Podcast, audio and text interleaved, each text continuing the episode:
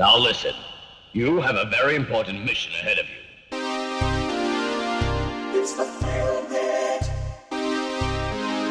The motherfucking Film Net. Welcome to the Film Net.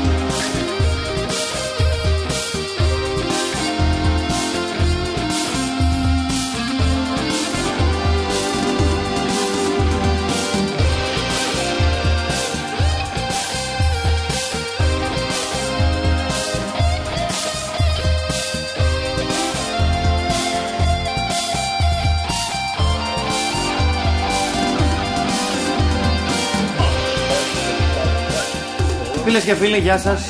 Είναι το Film Pit. Α, είναι η εκπομπή που βγαίνει από ένα υπόγειο στην Κυψέλη. Α, οι κιθάρες που μόλις ακούσατε, κρατήστε τις, θα είναι σημαντικές και κομβικές στο σημερινό επεισόδιο. Είναι οι περίφημες κιθάρες του Achilleas Charbilas, ε, του υπερανθρώπου, ε, στο υπόγειο του οποίου, στο ημιυπόγειο του οποίου έχει στηθεί αυτή εδώ η εκπομπή. Γεια σου Αχιλέα. Γεια, γεια σας. Γεια σας. Ε, εάν σας λείπει μια φωνούλα, είναι αυτή του Στέλιου Καρακάση, ο οποίος με κάτι δικαιολογίες του κόλου τύπου έχω πυρετό και κάτι τέτοια. Ντροπή. Εντάξει, γελάει ο κόσμος. Γελάει. δεν, υπ- δεν υπάρχει κανένας πυρετός και όλοι το ξέρουμε. Ο Στέλιος Καρακάσης απλά ε, επέλεξε να φάει βαριά. Δεν ξέρω. Να φάει μια κρέπα παραπάνω, δεν ξέρω. ίσως και δύο κρέπες. Εάν σε κάποια φάση κάνω κάποια παύση, είναι επειδή θα έχει έρθει ο Ντουλιβερά με τους καφέδες. Θα κάνω μια παύση, θα ακούσετε τον Ντουλιβερά, δεν είναι guest star ή κάτι τέτοιο. Λοιπόν, Χαίρετε. Σήμερα θα είναι μια λίγο λίγο διαφορετική εκπομπή καθώς θα πάρει μια μικρή αναβολή η ιστορία με το Miami Connection μιας και λείπει ο Στέλιος και θέλουμε γενικότερα όταν ε, πιάνουμε μια ταινία και την ξεκοκαλίζουμε να είμαστε και τρεις εδώ. Το τρίο της Θες να βήξεις Αχιλέα παιδί μου, βήξε. Βήξε. Δείξε, έτσι. Λοιπόν, θέλουμε να είναι και τρεις εδώ. Σήμερα λοιπόν δεν είμαστε και τρεις εδώ, είμαι εγώ και ο Αχηλέα και θα κάνουμε έτσι μια λίγο πιο προσωπική εκπομπή. Θα σκάψουμε λίγο στα έγκατα της ε, κινηματογραφικής ψυχούλας μας, θες Αχηλέα. Εντάξει. Έτσι. Εντάξει λοιπόν. Θα σκάψουμε στα έγκατα της ε, κινηματογραφικής μας ψυχούλας για να δούμε λίγο πρώτον γιατί θέλουμε να ασχοληθούμε σε αυτό το podcast με αυτές τις ταινίες, τι είναι αυτό που μας έχει τραβήξει σε αυτές και πολύ περισσότερο πώς αυτές τις ταινίες έχουν επηρεάσει τη ζωή μας. Δηλαδή, πώς μας έχει επηρεάσει το Ninja Terminator και ταινίες σαν το Ninja Terminator, ή το Robo War, ή το Miami Connection, ή. Ποια ήταν η τρίτη; Α, το Franken Hooker. Βεβαίως, βεβαίως. Πώς μας έχουν επηρεάσει, πώς κοιτάμε καθημερινές παραστάσεις και πώς αυτές έχουν αλλοιωθεί πλέον από το φίλτρο που μας έχουν περάσει με το ζόρι στον εγκέφαλό μας αυτές αυτές τι ταινίες. Εγώ θα ξεκινήσω από τα πολύ απλά και θα σας πω πώς ξεκίνησε η δική μου σχέση με αυτό το κινηματογράφο. Ε, η πρώτη μου επαφή με μια ταινία που με έβγαλε λίγο από, το, ε, από την οτροπία του βλέπω ταινίες που μου αρέσουν. Εντάξει, okay, θυμάμαι ακόμα τη, την εντύπωση που μου έκανε το, το πολέμο των άστρων για παράδειγμα. Έτσι, που μου έκανε φοβερή εντύπωση. Ήμουν πιτσιρικά, είχα δει τη- το πρώτο σε βιντεοκασέτα ε, στην σπίτι της θείας μου στην Αγγλία και είχα σοκαριστεί. Και η δεύτερη που θυμάμαι να βλέπω ήταν τα πουλιά του Hitchcock. Η πρώτη ταινία που έχω δει σε κινηματογράφο είναι το Όταν το ρόδες, ρόδες χορεύουν του Δαλιανίδη. Ποιο; Όταν οι ρόδες χορεύουν. Γιάννης Δαλιανίδης. Οι ρόδες. Όταν οι ρόδες χορεύουν. Το συγκρότημα. Όχι παιδί μου, όταν οι ρόδες, όταν οι ρόδες της μηχανής γελοίε. Α, δεν το ξέρω. Καλό. Ε, musical. Σταμάτης Γαρδέλης, Σοφία Αλιμπέρτη αν θυμάμαι καλά. Καλό ακούγεται. Ναι, πολύ, πολύ, πολύ δυνατό. Όπα, με συγχωρείτε, με συγχωρείτε, με συγχωρείτε. Το είχα δει μάλιστα σε θερινό σινεμά στον Άγιο Λευθέρη, ένα θερινό σινεμά που δεν υπάρχει πλέον, δυστυχώς. Ε, και εκεί είχα ξεκινήσει λίγο να βλέπω τον κινηματογράφο του στυλ ότι Α, δεν χρειάζεται να είναι και πολύ καλός. Βλέποντας αυτή την ταινία. Και ε, ουσιαστικά ξεκίνησα να βουτάω μέσα στο κινηματογράφο, τον big κινηματογράφο, όταν αγοράσαμε το πρώτο μας βίντεο Στην στην γενιά οικογένειά του μου, 80, τα έτσι. πέτρινα χρόνια του Πασόκ. JVC VHS, βεβαίως. Ε, και ήμουνα ουσιαστικά ο επίσημος βιντεοκασετοενοικιαστής. Της γειτονιάς, ε, όλη η παρέα. Όχι, της οικογένειας, εξηγώ. Δηλαδή, μου έλεγε η μάνα μου, ε, buy me something that doesn't have a lot of war in it, ξέρω εγώ. Οπότε ήθελε μια ρομαντική κομμεντή. Ναι. Ο πατέρας μου ήθελε πάρε εκεί καμιά με ξύλο. Ο, ο πατέρας μου όταν ξεκίνησε να μου μιλάει για ταινίες, ε, μου έλεγε ότι πάμε, ε, να πάρεις να δούμε καμία με τον Τσακ Νόρις. Με τον Τσακ. Ναι, με τον Τσακ Νόρις. Αυτή ήταν η φάση του πατέρα μου ότι οι, οι ταινίες με τον Τσακ Νόρις ήταν οι καλές και μάλιστα η πρώτη ταινία του Τσακ Νόρις που μου είχε προτείνει ο πατέρας μου ήταν το Octagon. Έτσι, το περίφημο οκτάγωνο. Με τον Τσακ Νόρις που ο Τζακ Νόρις τα βάζει με μία, ε, με μία οργάνωση νίντζα. Πα- Από πολύ νωρίς η νίντζα στη ζωή μου. Έτσι. Έτσι εξηγούνται πολλά. Ναι. Το θέμα λοιπόν, γιατί τότε θυμάμαι, ε, ξεκίνησα να εξετάζω ε, ένα πολύ μεγάλο σε έκταση βίντεο κλαμπ στην περιοχή της Νέας Ερυθρέας που λεγόταν Βιντεολέσχη. Η περίφημη Βιντεολέσχη. Λοιπόν, ο λόγος που χανόμουν και ανακάλυψα πολλές τέτοιες ταινίες είναι ότι επειδή η Βιντεολέσχη ήταν αχανέστατη για τα δικά μου παιδικά μάτια τότε, δηλαδή έμπαινες από την κεντρική πόρτα, ρε παιδί μου, και έφτανε μέχρι πίσω στο βάθος. Δηλαδή, κρόσαρες όλη τη βιντεολέσχη και έβγαινες από την πίσω πόρτα που ήταν πάρκινγκ. Δίπλα στο Βασιλόπουλο της Νέας Ερυθρέας, θυμάμαι. Έτσι, ο Βασιλόπουλος υπάρχει ακόμα, η βιντεολέσχη όχι. Δυστυχώς. Εδώ πάντως στην Κυψέλη έχει μείνει το βιντεάδικο. Ναι, υπάρχουν ακόμα βιντεάδικα ανά την Αθήνα, αλλά είναι πολύ λιγότερα από αυτά που κάποτε υπήρχαν, που υπήρχε ένα σε κάθε γειτονιά. Ήταν σαν τα φαρμακεία. Υπήρχαν δύο, δύο και τρία στην ίδια γειτονιά. Η Βιντολέσχη λοιπόν είχε στο μπροστινό της κομμάτι τις λεγόμενες ε, ταινίες λαϊκής κατανάλωσης και τα blockbuster, τις γνωστές, τις νέες κυκλοφορίες, τις κλασικές ταινίες, ε, τις νέες ταινίες δράσης, επιστημονικής φαντασίας, κομμωδίες κτλ. κτλ.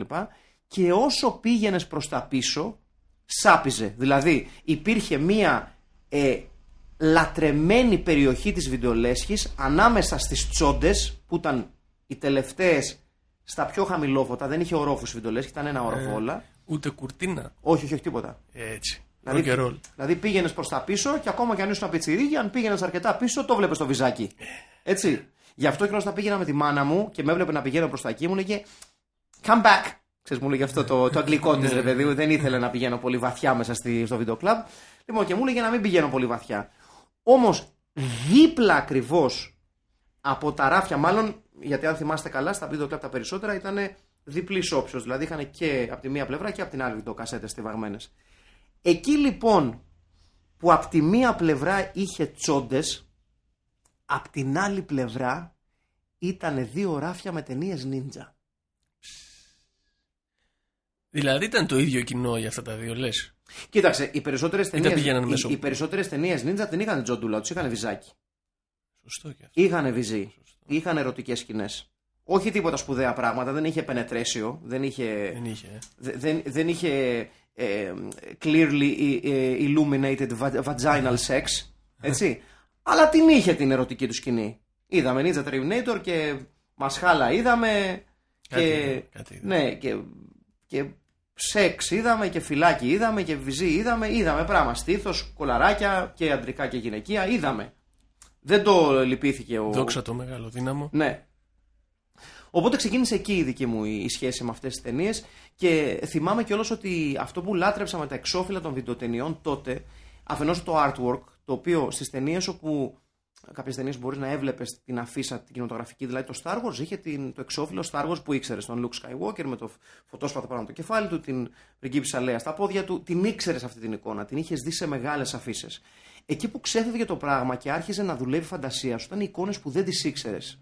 Δηλαδή οι αφήσεις που δεν σου έλεγαν κάτι και σε τρέλαινε το χρώμα και τα σκίτσα και αυτά. Θυμάμαι λοιπόν να βλέπω μία ταινία, η πρώτη φορά που βλέπω το όνομα του Ρίτσαρτ Χάρισον, όπου λέει που εγώ ρε παιδί μου έχοντας μπει πλέον ε, στο ρόλο του βίντεο κασέτο ενοικιαστή, ήξερα τα βασικά ονόματα, ήξερα Τσακ Νόρις, ήξερα Τσάλς Μπρόνσον, ε, ε, ήξερα Άρνον Βατσενέγκερ, ήξερα Σταλόνε, τα, τα μεγάλα heavy hitter ονόματα τα ήξερα.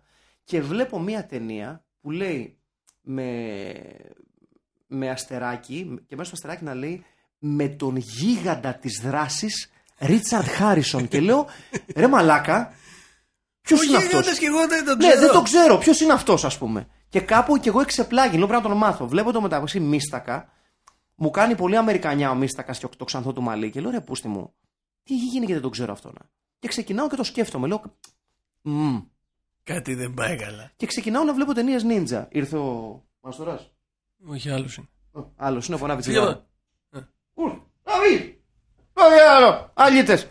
Λοιπόν, ε, και ξεκινάω να βλέπω τέτοιες ταινίες λοιπόν, όπου τις παίρνω στη ζούλα στην αρχή. Δηλαδή, έπαιρνα μια ταινία δράση για τον πατέρα μου, έπαιρνα, ξέρω εγώ, μια ταινία, ξέρω εγώ, κάναν Άγγλος ασθενή, ξέρω εγώ για παράδειγμα. Το, όχι το Άγγλος ασθενής, με συγχωρείτε, το, ε, το τσάι στη Σαχάρα Α, για τη μάνα μου. Φλωριές να πούμε. Ναι. Και έπαιρνα και μια νιτζιά. Έτσι στη ζούλα. Για να αρχίσω να βλέπω. Μάλιστα. Αρχίζω και βλέπω λοιπόν τις ταινίες Ninja, όπου με τη μία, στη μισή ώρα, να σου σκάει και ο Βίζος. Και λέω, ρε, εσύ, Εδώ είμαστε. το τερπνών μετά το αφελί μου. Έτσι. Έχουμε και το σπαθί. Δεν, δεν έβγαζα νόημα από τις ταινίες. Απλά όταν σκάγανε οι Ninja με τις πιτζάμες, λέω, εδώ είμαστε. Και να σου και ο, ο μάσχαλος, να σου και το κολαράκι. Και λέω, και θα δούμε, και θα διασκεδάσουμε, και θα μάθουμε. Θα μάθουμε. Βεβαίως, γιατί τότε δεν είχες και πρόσβαση σε, εύκολα σε πορνογραφικό υλικό αχηλέα μου. Δεν μπορούσα να πάω εγώ στα 12 μου χρόνια να πάρω τσόντα από το βίντεο κλαμπ. Και ήταν το ιερό δεσκοπότηρο. Αν κάποιος έβρισκε τσόντα, Μπράβο. το συζητάγαμε για 6 μήνες. Μπράβο. Και ήθελες και μεγάλο αδερφό ή αδερφή. Στην αδερφή μου, εγώ δεν μπορούσα να πάω το, το, πω τώρα, ας πούμε, να της πω Αλεξάνδρα μου πήγαινε πάρω μια τσόντα. Θα με πλάκωνες κλωτσές και δικαίως. Έτσι να τα λέμε αυτά. Οπότε δεν είχα πρόσβαση. Οπότε ό,τι πρόσβαση είχα ήταν στις ταινίες Ninja. Και σε όποιες ταινίες δράση είχαν και κάποιες ας πούμε ερωτικές σκηνές. Λίγο με τα σεντόνια, λίγο με, τα, με τις κιθάρες να σκάνε. Ε, Θυμάστε τις τις κιθάρες, τις ερωτικές σκηνές, έτσι; πάντα θέλει blues solo. Δηλαδή, Με, με, με λίγο delay. Κα- Κάτσε να δεις, κάτσε. για, για πιάσε λίγο. Live αυτή τη στιγμή, φίλες και φίλοι. Ατσιλέα Τσαρμπίλας θα πιάσει λίγο. Πιάσε, πιάσε λίγο μια, μια σεξουαλική blues πενιά που θα έσκαγε αυτές τις σκηνές. Λέω, Η μαγική νότα είναι αυτή όταν σκάει το, Το σεξ. το, το σεντονάκι. Ναι. Σηκώνεται. Ναι! Ναι! Φω! Όπου είναι και εξής, αυτές οι σκηνές που ε, υπάρχει, α- αυτή κάθεται πάνω, σ- πάνω σε αυτόν που είναι εξαπλωτός και μπλέκουνε χέρια. Ω, και τα δείχνει από κοντά. Ναι, ναι, ναι, ναι. ναι, ναι. ναι, ναι, ναι. Και εκεί είναι που πάει και ψηλά στην ψηλή την νότα, ξέρεις. Για Πού δώσε. παίζαμε; Εδώ, ωραία. Ναι, ναι. Ναι, ναι, αυτε, αυτές ακριβώς είναι οι πενιές. Έτσι και αργάνε και αυτό. Και... Φυσικά όλα αυτά έχουν σημαδέψει την πορνογραφία για πολλά χρόνια μέχρι τέλος πάντων. ε, Την soft πορνογραφία περισσότερο. Ναι, ναι. Γιατί η κιθάρα έφυγε πολύ γρήγορα από, τις, ε, από, τις, από την πορνογραφία ο- ο- όταν εξελίχθηκε.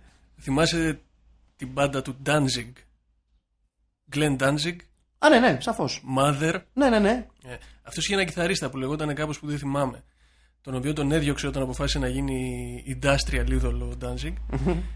Και αυτός πήρε μια κιθάρα και άρχισε να γράφει soft porno μουσική. Τι και ήταν, λες; Και ήταν ο τελευταίος κιθαρόκ star, ας πούμε, στην Τζόντα. Εν τω μεταξύ, κόλλησα όταν μου ανέφερες στον Dancing. 96. Γιατί λέω ότι λέω, θα, θα γίνει κάποιος συσχετισμός με, soft, με, με, με, με, με κάποια ταινία action που έκανε ο Danzig το soundtrack, αλλά μετά μου είσαι κάτι ακόμα μεγαλύτερο. Πω, πω. Υπάρχει σύνδεση. Μακάρι, μακάρι. Και μακάρι Άσχετο, να είναι από παίξει. τη σωστή και πλευρά το στην- μικρόφωνο. Αμέ, Ε, ε, ε, Ωραία.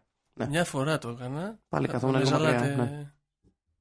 Τι Δεν έκανε; πειράζει, σ' ακούμε, δεν Α, πειράζει. ευχαριστώ πολύ. Λοιπόν, ε, ναι, ε, αυτά, αυτές οι πενιές ήτανε.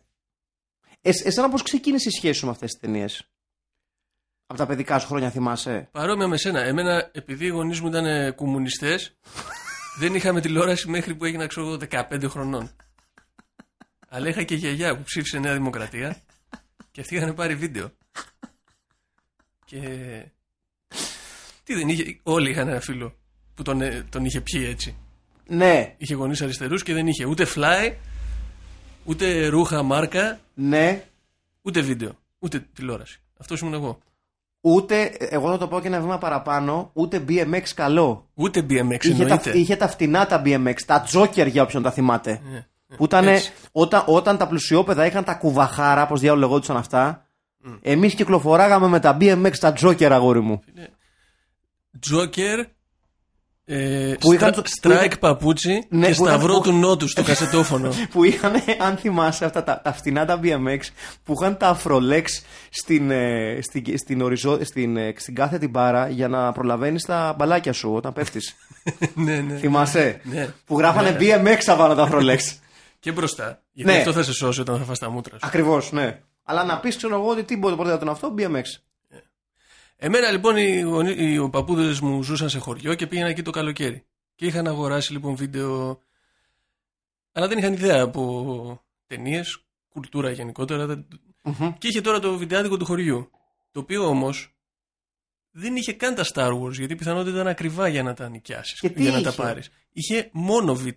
Η πρώτη ταινία λοιπόν που έχω δει εγώ στη ζωή μου όλη ήταν, δεν ξέρω το όνομα, ήταν μία με κανίβαλους στη Νότια Αμερική που έσκαγες, πρέπει να ήμουν 10-11 χρονών. Ναι, για Είχαν πες. σκάσει ε, μία ομάδα, ξέρεις κάπως βρέθηκε τώρα στον Αμαζόνιο και τους Ναι. φάγαν όλους έναν έναν. Α, το Cannibal Holocaust λογικά θα είδες. Ή το Cannibal Ferox, ένα από τα δύο.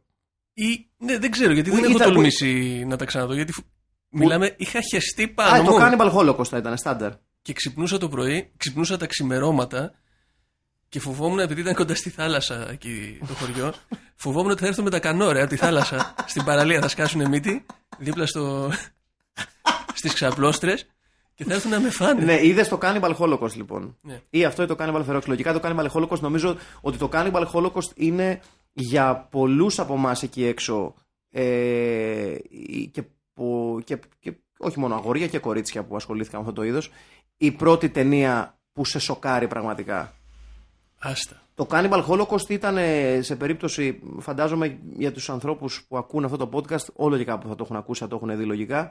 Το Cannibal Holocaust είναι μια ταινία που θεωρείται από τα, από τα ορόσημα των βίντεο νάστης, τα, τις λεγόμενες ταινίες που απαγορεύτηκαν για πάρα πολλά χρόνια στην Αγγλία, ε, μαζί με τον Thriller Killer, μαζί με ένα κάρο ταινίες που απαγορεύτηκαν Είχε απαγορευτεί, ε. έχει απογραφεί για πάρα πολλά χρόνια. Και ακόμα και όταν προβλήθηκε με, με μεγάλο σπρόξιμο, με πάρα πάρα πολλά λεπτά κομμένα. Ε, στην Αγγλία δηλαδή έκαναν πάρα πολλά χρόνια ακόμα και όταν σταμάτησε λίγο το, το γκέμι της λογοκρισίας αυτές τις ταινίες να δούνε την αυθεντική κόπια. Πάρα πολλά χρόνια. Ε, αλλά είναι απόλυτα λογικό. Το Cannibal Holocaust είναι. ε, Εγώ θυμάμαι ακόμα δηλαδή την αφίσα που κυκλοφορούσε τόσ- τότε με την περίφημη ε, φιγούρα η οποία είναι παλουκωμένη από κάτω και βγαίνει το παλούκι από το στόμα. Είναι μια, σκ- μια εικόνα που δεν φεύγει πολύ από μέσα σου. Δηλαδή δ- την, την θυμάσαι για πολλά χρόνια. Ναι, ναι. Εγώ, Εγώ, έχα- λοιπόν, έχω- έχασα την πίστη μου στην ανθρωπότητα. από Ε, αυτή την εντάξει, λογικό είναι. Ε, εγώ θα πω κάτι άλλο. Ε, επειδή ξεκινήσαμε λίγο τις, ε, τι- τις, τις παινιές, τις λεγόμενες, θέλω να μείνουμε λίγο στο θέμα της παινιάς, γιατί μου αρέσει πάρα πολύ. Εάν λοιπόν, πριν πάω στον επόμενο ε, α- action movie action, τον οποίο θέλω να πιάσω, γιατί έχει απόλυτη σχέση με, την, με το ρόλο μου ως ε, βίντεο κασετό ενοικιαστή, ε, θέλω στον, στην ίδια λογική να πιάσουμε και μια παινιά πιο αξιονάτη. Τύπου σε σκηνές δράσει. Α. Ε, εκεί ήθελες σ- σ- στα καρίσματα, ε. Δηλαδή; Δηλαδή, τύπου. Α, εκείνη τώρα, επειδή ήταν και η εποχή του 80, ήταν όταν το mainstream, ας πούμε, ήταν το hard rock και το heavy metal. Οπότε αυτοί κάνανε κι κινηματογραφικές βερσιόν τέτοιων πραγμάτων. Ναι, Ε, ναι, ναι. Έκανε, ξέρω,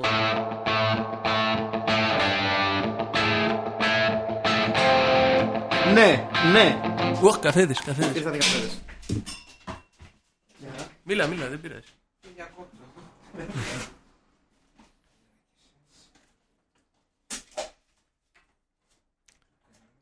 Μπράβο.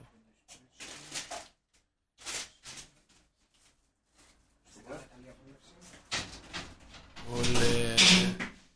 Επίσης γαμάει ότι εσχάτως ε, παίζει πολύ το καλή απόλαυση. Έτσι σου είπε, καλή Ναι, απόλαυση. ναι, ναι, ναι, γαμάει το καλή απόλαυση. Παιδιά θα ακούτε τώρα πράγματα, δεν πειράζει. Κάτσε να δώσω τον καφέ στον Καλή απόλαυση, ε. Καλή απόλαυση, περίμενε. Αυτό είναι τώρα ο. Ναι, φρέγος Οι σπρέσο. καφετζίδες το λένε ή και οι γυράδες.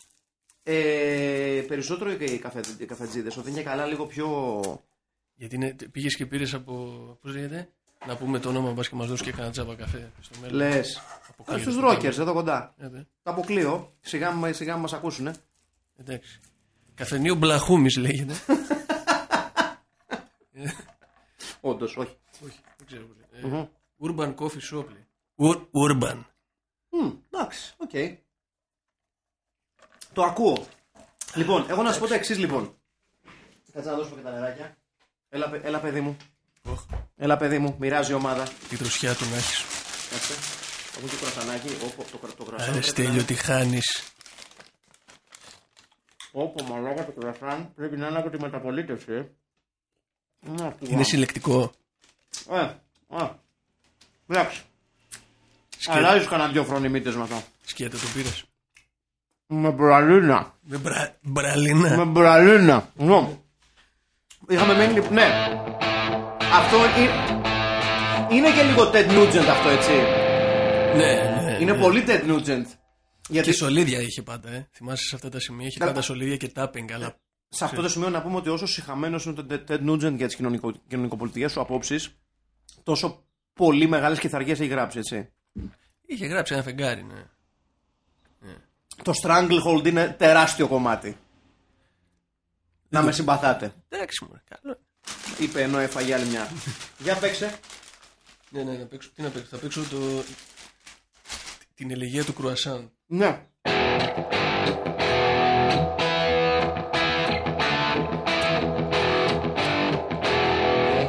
Δεν μπορώ να παίξω γρήγορα όπως βλέπεις. Είναι η Ναι, ιδέα α, πένα. Αυτό, ταλέντο. είναι- αυτό μοιάζει με το, λίγο με τις παινιές που ακούγαμε στο Miami Connection, το οποίο ναι, ναι, ναι, ναι. δεν το έχουμε ξεχάσει παιδιά, θα το πιάσουμε τη, στην επόμενη εκπομπή. Το οποίο ίσως έχει τη. Ε, ομολογώ ότι όλες οι ταινίε που έχουμε διαλέξει έχουν όλες πολύ καλή μουσική. Αλλά το Miami Connection για πλάκα κερδίζει. Ναι, εντάξει. Γιατί άλλωστε είναι και μου- μουσικοχορευτική κομμεντή. Ακριβώς, στην πραγματικότητα. ακριβώς. Είναι ό, το όταν οι ρόδες χορεύουν των πολεμικών τεχνών. θα πω εγώ. θα πω εγώ. Μηχανές έχει, ε, νεανικές, ε, νεανικά καρδιοχτύπια έχει. Βέβαια. Έτσι. Δεν θέλω να πούμε πολλά παραπάνω για το Miami Connection γιατί θα το πιάσουμε και θα το ξεκοκαλίσουμε όταν ε, έρθει ο Στέλιος. Λοιπόν, τι ήθελα να πω. Ότι ε, ένας από τους βασικούς ε, ανθρώπους που γνώρισα σε αυτά μου τα ταξίδια στα βάθη του βίντεο κλαμπ είναι ο εξής. Είναι ένας τύπος ο οποίος, ε, ρε παιδί μου, στην, εκείνη την περίοδο υπήρχε μια πολύ μεγάλη ανάγκη να βρεθεί ο επόμενος μεγάλος action star. Και υπήρξαν διάφορα πειράματα. Δηλαδή, για παράδειγμα, η Canon, για όσους έχουν δει αυτό το εξαιρετικό ντοκιμαντέρ με θέμα την Canon Films, το οποίο είναι ουσιαστικά το Spinal Tap του κινηματογράφου, το Electric Boogaloo, ένα εξε- εξαιρετικό ντοκιμαντέρ. Ε, η, η Canon, ας πούμε, θεώρησε σε κάποια φάση ότι το επόμενο μεγάλο αστέρι του action κινηματογράφου είναι ο Michael Dudikoff, που έπαιξε το American Ninja. Ναι, ναι. Ο οποίος ήταν ομορφωνιός, ομολογουμένος, αλλά δεν το λες και το πιο ταλαντούχο ηθοποιό. Θα μου πεις, μέχρι εκείνη τη στιγμή ποντάναν στον Τσακ Νόρι και στον Τζάλτ Μπρόνζον. Εντάξει. Δεν ήταν ο κανένας από τους δύο ο Σερ Λόρεν Ολίβιε του, του, του action κινηματογράφου, έτσι; Εδώ που τα λέμε ούτε ο Άρλοντ ήταν. Απλά. Για κανένα λόγο. Ναι. Απλά ο, Άρνο- ο Άρνη νομίζω ότι είχε ανθρώπους που το έγραφαν πολύ πιο ε, έξυπνα σενάρια, τα οποία δεν αποκάλυπταν ιδιαίτερα το μικρό του υποκριτικό ταλέντο. ναι. Και ήταν και τυχερός. Είχε κάτι που ρε παιδί μου. εί- είχε και χιούμορ. Ναι, Και για την πάρτη του και γενικότερα. Ναι. Ένας λοιπόν από τους ε, ε, ανθρώπους που στα μάτια του οποίου είδαν Τούτη κάποιοι κοφέ, ο, παραγωγή. ο άσπρος νίτσα μετά. Ο άσπρος νίντζα που λες είναι από το Enter the Ninja ο Φράνκο Νέρο. Με το Μίστακα. Όχι. ε. Καλά τα Αυτός, αυτός είναι ο μεγάλος, ο μεγάλος λευκός νίντζα. Είναι ο Φράνκο Νέρο στο Enter the Ninja. Το οποίο το θυμάμαι, το οποίο είχε την περίφημη ε, φωτογραφία όπου ο Φράνκο Νέρο κάνει ε, ευθεία, μάλλον κάνει ψηλή κλωτσιά στην αφίσα ζωγραφιστός με το Μίστακα που βλέποντάς το στην ταινία καταλαβαίνεις ότι όχι αυτή την κλωτσιά δεν μπορούσε να κάνει. Το Δεν έχει πόδι- κλωτσίσει ποτέ στη ζωή. Ναι, ποτέ του. Για κανένα λόγο. Και όπως επίσης βέβαια του. Κάθε νορμάλ άνθρωπος. ναι, για, γιατί να κλωτσίσεις κάποιον. να Να κλωτσάει. κλωτσίσεις, ας πούμε, στο καλάμι, ναι. Πιο ψηλά, Μέχρι τα αρχίδια. Δηλαδή, ούτε καν 90 μοίρες δεν πάει. που κι αυτό, ας πούμε. Πόσες φορές σου, έχει- σου έχει δοθεί ευκαιρία να κλωτσίσεις κάποιο στα αρχίδια; Μία φορά στη ζωή μου. Το έχεις κάνει; Ναι. Επιτυχώς; Στο γυμνάσιο στην Άνω Τούμπα. Επιτυχώς; Ναι. Δηλαδή το σε, σε πιάσες αυτό για... άμυνα. το πιάσες γιωμάτα. Έτσι ένιωσα. Έπεσε κάτω άλλος. Ναι. Εντάξει. Φορ- Φορούσα και σαγιονάρα. Εντάξει, εντάξει, έπιασε γεμάτα τότε. Λοιπόν, Ναι. επιστρέφω λοιπόν στον τύπο στον οποίο θα, για τον οποίο θα σας μιλήσω, γιατί είναι πραγματικά ένας ε, τύπος τον οποίο τον έχω, τον έχω μες στην καρδιά μου. Είναι ένας άνθρωπος στο πρόσωπο του οποίου είδαν για ένα φεγγάρι έναν άξιο action hero. Δεν εξελίχθηκε έτσι ποτέ. Είναι ο Μάικλ Παρέ. Παρέ. Ο Μάικλ Παρέ. Θα σου δείξω τη φωτογραφία πες. του σε περίπτωση που τον, τον ξέρεις Αχηλέα. Για όσους δεν τον έχουν δει ποτέ, αξίζει τον κόπο να τον εψάξετε. Ε, εγώ την πρώτη φορά. Α, είναι. Έχει παίξει σε αυτούς που ενδεχομένως και σε αυτές που μας ακούνε και δεν ξέρω για ποιον λέω. Έπαιξε πρωταγωνιστικό ρόλο στο περίφημο Philadelphia Experiment του 1984. Α, το έχω δει αυτό. Ε, το οποίο εντάξει είναι μια καλή ταινία, δηλαδή δεν, το, δεν, δεν τη βάζω στο επίπεδο των ταινίων που έκανε μετά. Ε, εγώ λοιπόν η πρώτη ταινία που βλέπω με τον Μάικλ Παρέ είναι το περίφημο Instant Justice του 1987, Στιγμιαία δικαιοσύνη. ναι, έτσι, όπου παίζει το ρόλο του Scott Youngblood, τεράστιος τίτλος, έτσι, ε, που είναι ένας πεζοναύτης στην Ισπανία και ψάχνει να βρει τους δολοφόνους της αδερφής του. Έτσι. Α. Ο Μάικλ Παρέ λοιπόν, Άρα Ε, είναι ταινία εκδίκησης κλασική. ε. ναι, ε, η, τον είχε βοηθήσει πάρα πολύ τότε ε, η αφίσα της ταινίας που τον δείχνει, μισό λεπτό να βρω την αφίσα για να τη δείξω στον, ε, στον αγαπητό, στον αγαπητό Αχιλέα, το Instant Justice. Μουστάκι έχει. Ε, όχι, ήταν ομορφωνιός πολύ. Ήταν πάρα πολύ ωραίο παιδί. Μισές δουλειές. Εντάξει, ισχύει αυτό που λες, αλλά δεν χρειάζεται να το κάνουμε θέμα. Το 1986, μισό λεπτό. Ναι, να τους.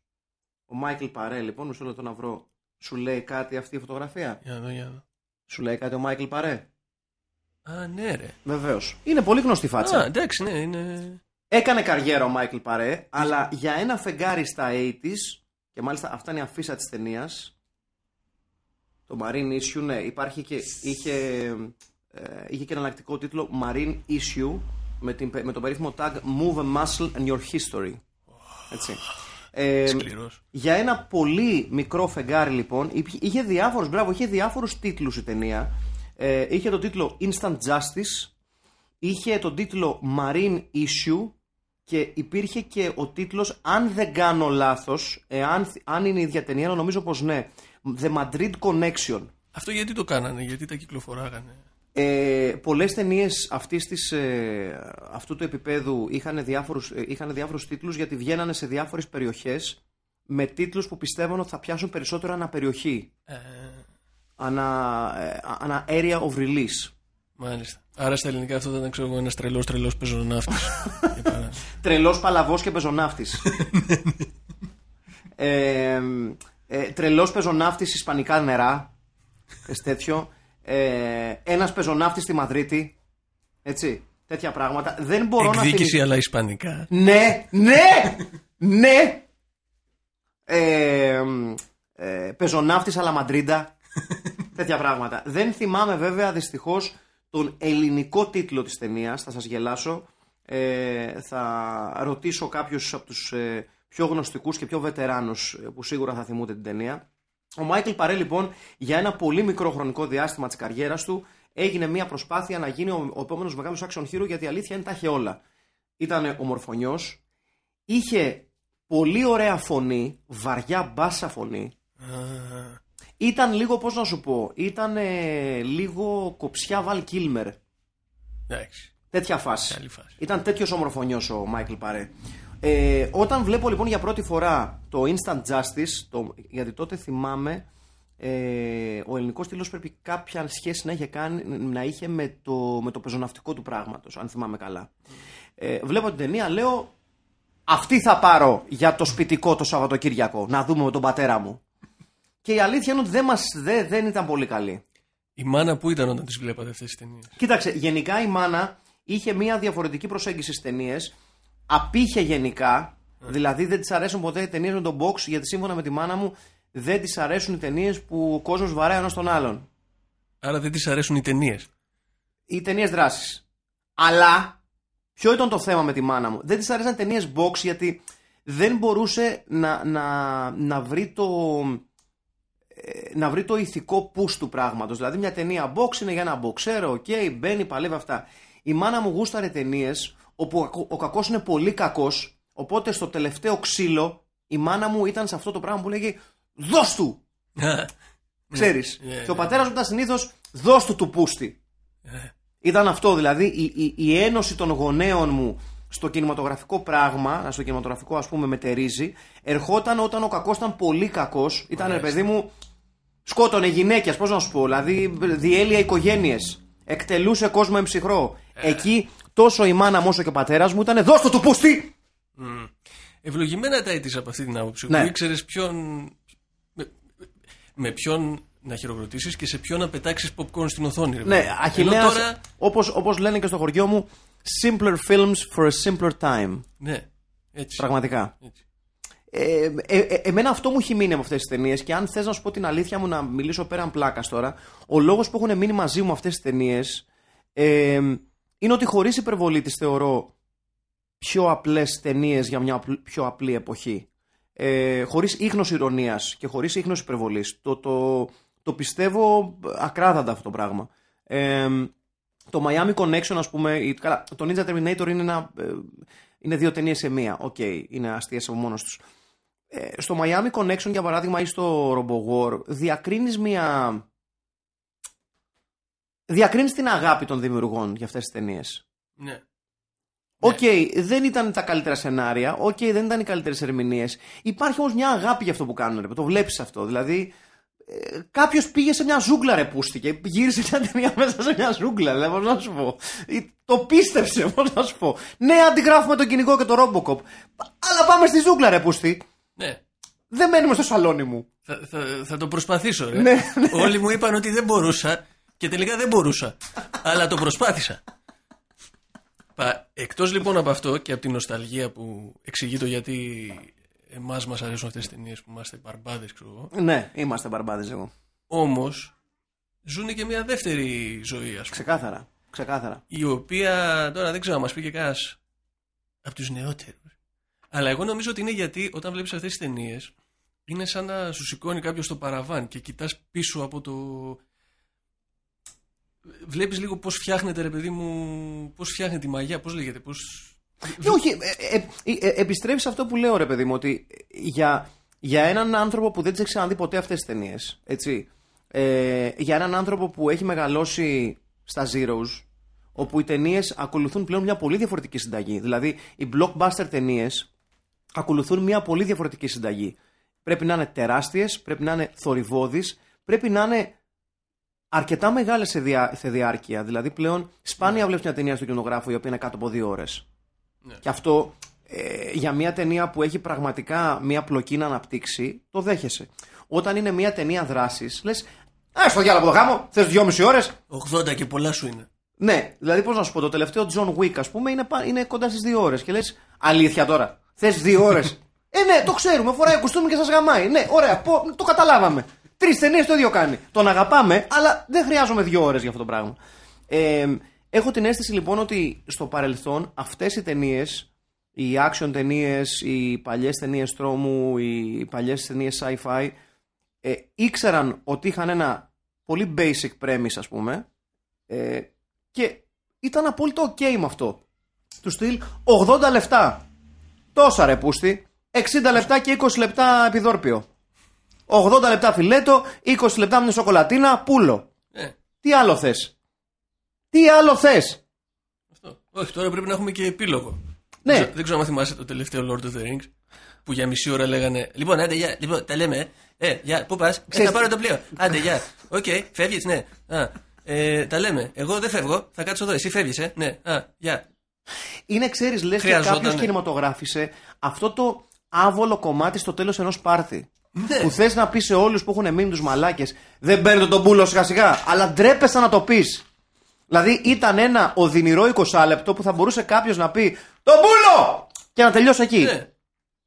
Να, να τελειώσει με ένα πολύ απλό freeze της εικόνας. Μπράβο, μπράβο! Που γυρνάει ο ήρωας και να κοιτάξει την οθόνη και να σκάσει κυθαριά και, σόλο. και τι να παίζει εκεί στο τέλος. Αυτό, ένα, ένα, ένα λεβέντικο ηρωικό σόλο για το τέλος της ταινίας. Ένα, όπως τελειώνουν όλα.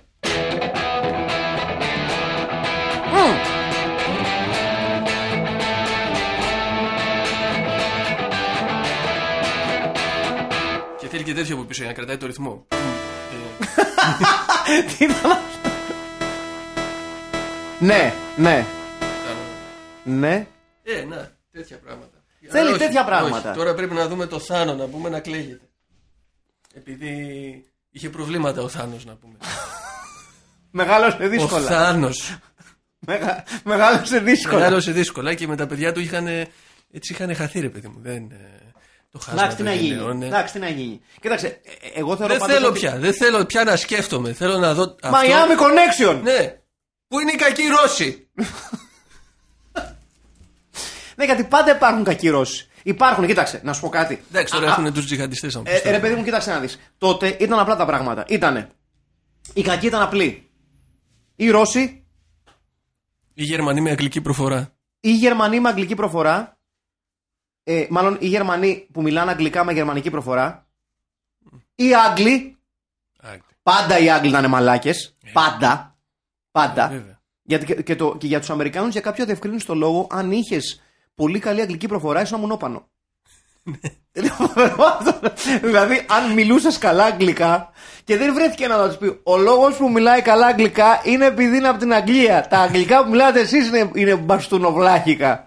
Που μας τους έχετε κάνει, μας έχετε κρεμάσει τους σταυρούς να πούμε. Glitch boys να που Ναι. μάθανε για αγγλικά. Λοιπόν, ήταν Ρώσοι, όπως πολύ σωστά είπες, Γερμανοί που μιλάνε αγγλικά με γερμανική προφορά, Άγγλοι που μιλάνε αγγλικά της Βασίλισσας, Α, ναι. τρεις τάξεις Αυτά κακών. είναι τα κακά αγγλικά. Ναι, τρεις τάξεις κακών. Και έχω να σου πω, ενίοτε Ασιάτες, ενίοτε Ασιάτες γιατί εκεί μπαίναν οι νίντζα, μπαίναν οι σπαθομάχοι, μπαίναν διάφοροι τέτοιοι που ξέρανε αυτά τα περίεργα που κάνουν οι Ασιάτες. Πάντα κάποιο στοιχείο μαγείας με τους Ασιάτες. Όντως. Πάντα. Πάντα. Και βέβαια, αλητήριοι, οι αλητήριοι τύποι ήταν πάντα Λατίνοι, Σωστό, σωστό. έτσι. Και πάντα κάποιος μαύρος. Δηλαδή, ναι, μεν έχουμε φίλους μαύρους οι οποίοι πάντα, πο- πο- σχεδόν ποτέ πάνω από ένα σε κάθε παρέα. Και σχεδόν ποτέ δεν μένει ζωντανός μέχρι το τέλος της ταινίας. Ναι, ή τέλος πάντων είναι ή comedic relief, Ναι, ναι. Είπε- What you talking about? Ξέρεις, με- ή ξέρω εγώ Ναι. είναι όπως το American Ninja που ήταν, ξέρω εγώ, ήταν ο σφίχτης, πολύ καλός. Πολύ... δρα- Steve James, να θυμάμαι καλά. Νομίζω ότι ήταν ο Αυτό Steve δεν το James. θυμάμαι. Νομίζω ότι ήταν ο Steve James. Μισό λεπτάκι να το τσεκάρω για να μην σας λέω μαλακίες, παιδιά. Τώρα αυ- για, αυ- για αυτή είναι η- τα καλά της τεχνολογίας. Αν θυμάμαι καλά, είναι ο σχορεμένος ο Steve James. Ε, ίσως ένας από τους καλύτερους καρατέ. Ναι, ήταν ο Steve James. Ο αδικοχαμένος Steve James. Για μένα είναι ίσως ο, ο πιο χαρακτηριστικός ε, action καρατερίστας ο οποίος έχει περάσει από την ιστορία του κινηματογράφου. Ναι. Επειδή δεν τον θυμάσαι, στον δείχνω, είναι αυτός εδώ.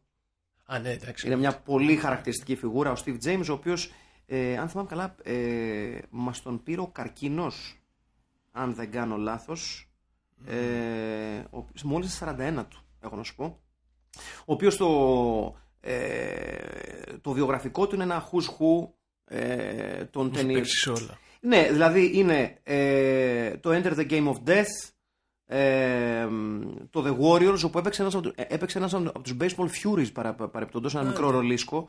Ε, από εκεί και πέρα το, είναι στο Exterminator, που παίζει ένα πολύ σημαντικό ρόλο.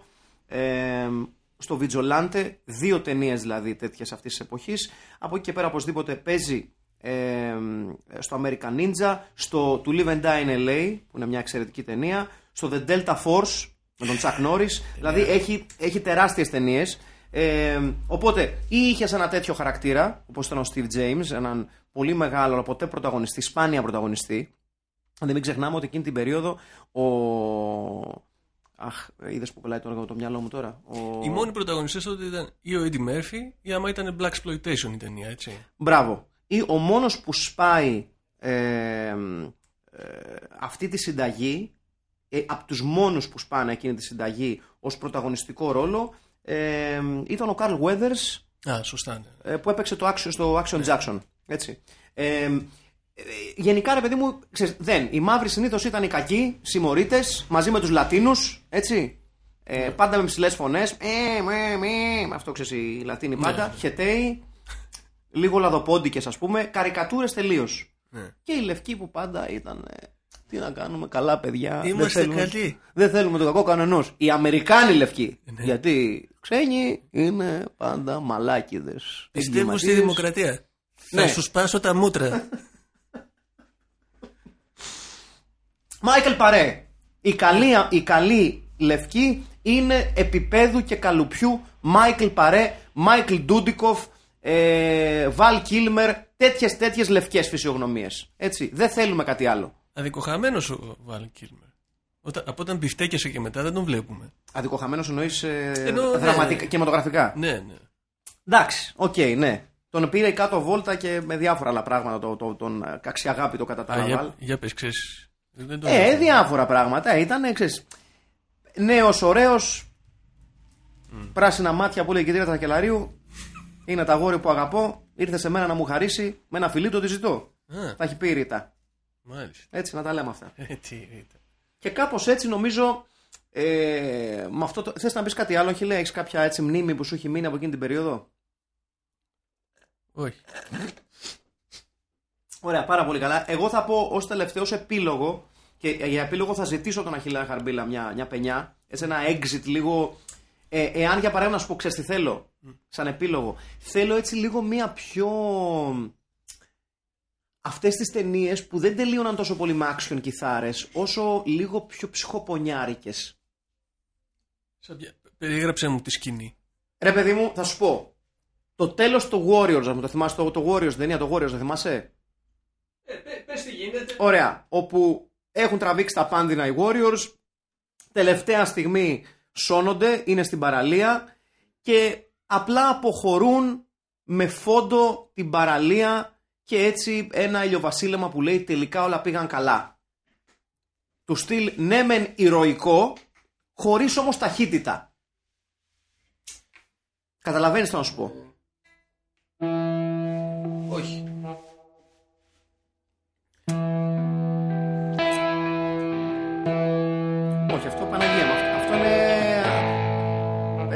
Περίμενα, θα σου πω. Για πες, για βάνε. Όχι, να σας πω κάτι, ρε παιδιά. Κι ας μας κάνουν μήνυση. Θα ακουστεί λίγο ένα, ένα μικρό έτσι πραγματάκι. Τι να κάνουμε; Μισό λεπτάκι, μισό λεπτάκι. Είναι ζωντανή εκπομπή αυτή, παιδιά. Ε, Εμείς την κάνουμε ζωντανή, εσείς δεν την ακούτε ζωντανή, τα κάνουμε, χαιστήκαμε. Ε, το In the City είναι αν θυμάμαι καλά. Ε, in the City. Ε, ο- ναι, In the City, του Joe Walsh. Καλά το Τζο θυμάμαι. Βόλς είναι. Ναι, ναι, ναι. Άλλο καμενίδι από εκεί. It turns out that the early Έλα, Rebellion said έλα, only- έλα, εντάξει. Ε, πάμε. Α,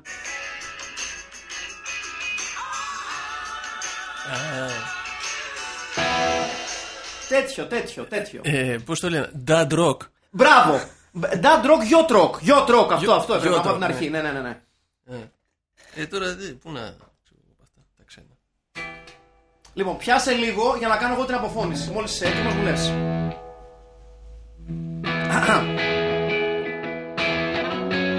ναι. Και κάπως έτσι, φίλες και φίλοι, φτάνουμε στο τέλος του σημερινού έκτακτου και κάπως πιο κουτσουρεμένου film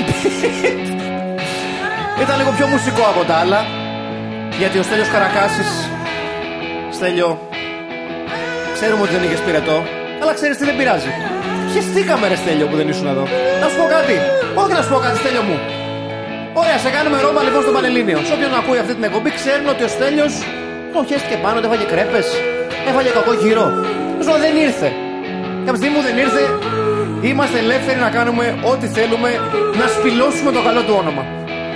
Ήταν το Film Pit, ήμουν ο Μάκης Πασιμακόπουλος, ήταν ο Ατσιλέας Γαρμπίλας, ε, στις κιθάρες και στις θύμησες. Θα τα πούμε στο επόμενο Film Pit παρέα με το Στέλιο Καρακάση και το Miami Connection. Γεια σας. Βαθιές ανάσες.